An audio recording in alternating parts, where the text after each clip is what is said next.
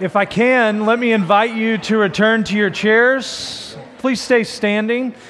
We're going to read that passage that is read every Maundy, Thursday, or a portion of it from Jesus' time at dinner with his disciples, where he serves them and loves them.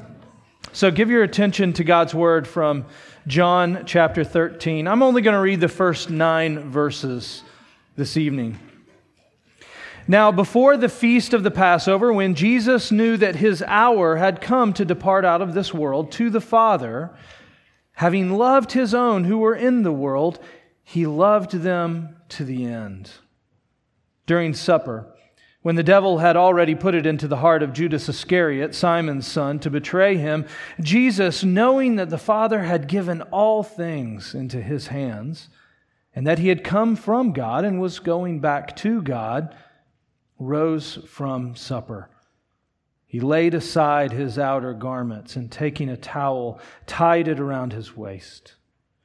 And he poured water into a basin and began to wash the disciples' feet and wipe them with the towel that was wrapped around him. He came to Simon Peter, who said to him, Lord, do you wash my feet? Jesus answered him, What I am doing you do not understand now, but afterward you will understand. Peter said to him, You shall never wash my feet. Jesus answered him, If I do not wash you, you have no share with me. Simon Peter said to him, Lord, not my feet only, but also my hands and my head. This is the word of the Lord. Thanks be to God. Let's pray together.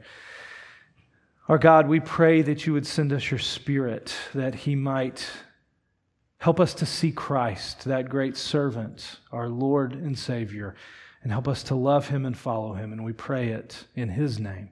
Amen. Please be seated. You know, if you hang around church people very long, one of the things you'll hear people say is that Jesus came to serve us in the past tense, talking about that once for all action of Jesus to redeem us, meaning his life, his death, his resurrection, his ascension, all of that. But this passage presents us with a little bit of a challenge. Jesus' servanthood here is presented as a key part of the way that we are to relate to Jesus. Without denying his once for all sacrifice for us, we could say that this passage is teaching us something very present the present reality that Jesus is our servant. Jesus is serving us. He is our servant. And it sounds a little bit odd to say that. If you feel like that sounds a little bit odd in your ears, you're not the only one. Peter had problems with that kind of language, with that thought. Peter seems as to have some discomfort with what's going on. And he asked Jesus, Lord, you're washing my feet? Yeah, I, I'm the one who's supposed to be the servant here. You're the one who is the Lord. I'm supposed to be the one washing your feet. Why are you washing my feet? I assume that Peter is making the same kind of observation and protest that you and I might make. We are the servants of Jesus. We ought to be washing his feet, not him washing ours. I can only think that it must have been surreal to be one of the disciples who was sitting there that night, watching Jesus humble himself in this way to take on the job of a servant. It was customary, of course, for someone to wash, for a servant to wash the feet of a guest when they came into a home. The streets were nasty, they had mud and dirt and dust. And more vividly, they had animal and human excrement out in the streets. They were nasty places to walk in the first century. And so when people would come in, their feet would be washed. But in this case, something different is going on because it seems that the guests have already arrived. They're already sitting at dinner, they're already in the midst of eating we could presume that their feet had already been washed for cleanliness. But Jesus, in order to make the point for the disciples, waits until everybody's enjoying their dinner, and then he raises up and stands and takes off his outer garments and puts on a towel to cover himself. And then he fills a bowl with water and he walks to each one of these 12 disciples, Judas included, and he stoops down and he holds their feet and he washes them gently and then he towels them off and dries them off with the towel that's wrapped around him. I can only imagine how embarrassing this must have felt for the disciples. He, Jesus was their rabbi, he was the teacher. Jesus was the one that they had been following around for three years. They had gone around and told anybody who would listen, their family, their friends, their communities, strangers, that this man was the Christ, that he was the Messiah. Not only that, that he was the Son of God who had come into flesh, had come in flesh into this world, and was the one who would not just redeem Israel, but would make things right again. And now this person was the one who was humbling himself and serving them in this way. I can imagine that few, if any, of the disciples felt completely comfortable with what was happening. I wonder if some of them just thought, I'm going to endure this awkwardness and try not to make a scene. Just get through it, because I'm not really sure what's happening here. But Peter likes to make scenes. And Peter protests at this. I wonder what Peter was thinking. I, I, I, imagine that Peter was thinking that in some way, Jesus doing this, this was below Jesus' station. You know, Jesus was diminishing himself in some way by doing this. But Jesus wants Peter to see that he's not diminished in any way by humbling himself and serving. In fact, this act of service was Jesus' way of showing his love and his glory. Jesus is teaching the disciples what his glory is going to look like. It's going to look like servanthood. It's fascinating. Jesus is living out what Paul will write in a couple of decades, that Christ hymn in the book of Philippians that though he was in the form of God, he took the form of a servant, going to death, even death on a cross. And it is in that servanthood, that place of being low, that Jesus is glorified, that we see his greatest glory. In fact, it says that he is exalted because of that lowly position. He's exalted over everything in heaven and on earth. So, why is it that Peter resisted? Why was this hard for Peter? Well, because for Peter, Jesus' humility here, his servanthood, didn't match the respectable kind of religion that was so natural for Peter. What do I mean by that respectable religion? Well, I mean that impulse that many church people like us have the impulse to be right the impulse to appear better than other people, the impulse to be respectable, the impulse to be successful, the impulse to play the game correctly in church. And so Peter couldn't help himself. He had to tell Jesus that he knew the score here. He knew what was supposed to happen. Jesus was the one to be exalted. He was the one to be the lowly servant. So, Jesus, don't stop doing that. You're not going to wash my feet. Remember, I know how to do this respectable religion game.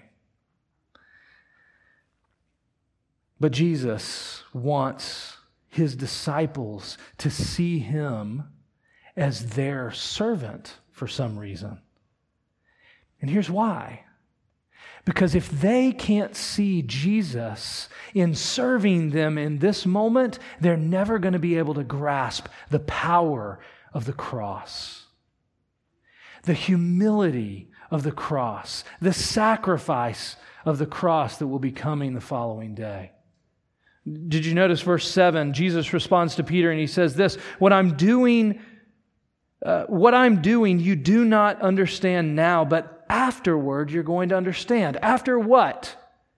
After the cross, after the grave, after the resurrection on Sunday, after seeing Jesus, after all of that, Peter will be able to see He'll be able to see that in humbling himself, Jesus is dismantling every vestige of that respectable religious impulse in his people.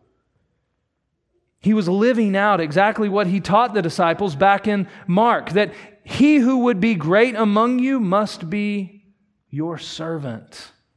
If you want to be great, the way to do that is to become a servant. We could say it this way that the majesty of God was displayed in the menial task of servanthood. Isn't that amazing? God's glory is displayed in his disrobing and washing his disciples' feet. And then to add to that, he wants to make sure that Peter embraces this view of servanthood. Verse 8 If I don't wash you, you don't have any share with me. It's as though he's saying, if you don't allow me to serve you in this way, then you won't, then you'll never be able to be with me. One writer says it this way If I can't be your servant in the way that you relate to me, then you can't have my lordship in your service to me. Jesus is demanding that Peter and us humble ourselves before him. It must have felt humiliating for the disciples to let Jesus wash their feet. And that's what Jesus is calling us to.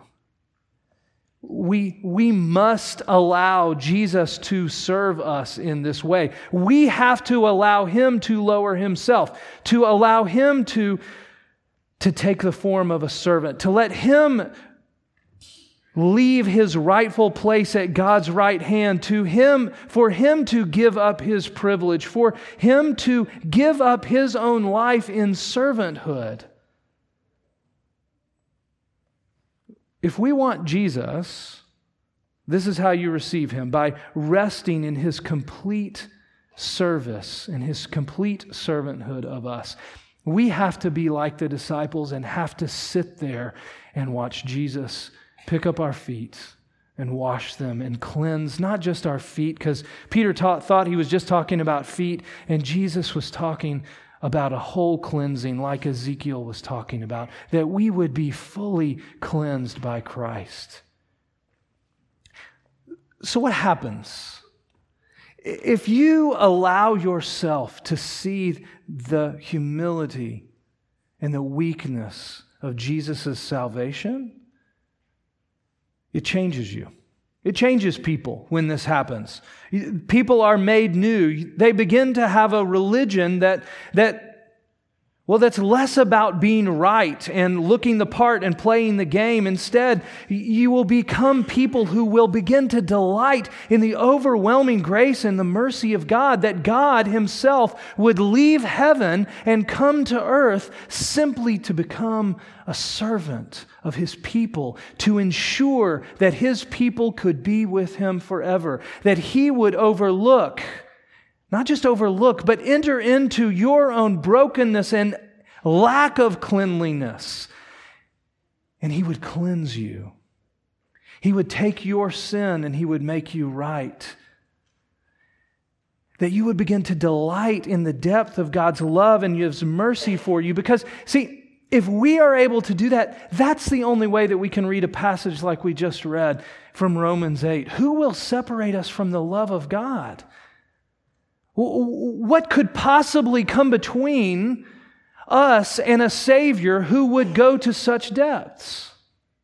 How can we live? How can you live with the kind of confidence in life of knowing that you are forgiven? It is only by seeing the humiliation of Jesus in a moment like this, seeing the determination to which he would go to serve his people and to bring them renewed life. In that, you can find the confidence to begin to go forward in all of the challenges of life. You become different people. The 12 guys sitting in that room became different people.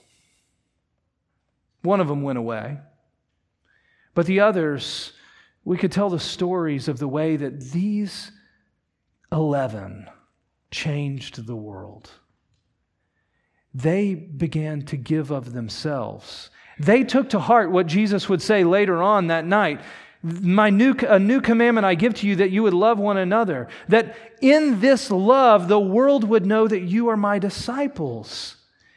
The disciples became people who gave up their rightful places in the world. They gave up any sort of reputations that they would gain for the good of their people. They gave up any sort of privilege that might have come to them or that they might have had beforehand. And that's the calling for us. We are to be people whose reputation in the world is of those who give up that which is rightfully theirs for the benefit of other people. Giving up our economic status, giving up our reputation, giving up our rightful places in society, giving up our privileges, giving up those things that we think will make life comfortable that's the calling to enter into servanthood of others. And not just other people that we think are great, the people that we don't really like all that much, the people that are difficult for us, the people who we would never say it because we're too respectable, but we think we're a little bit better than. We think we've achieved more than them. That we are called to be their servants. And here's the thing if we are able to see Jesus in that place, to be transformed in such a way that we are able to follow him to that place of servanthood, that, by that, will they know that we are his disciples. And in that, this world will find life. It's the promise and the hope of this passage.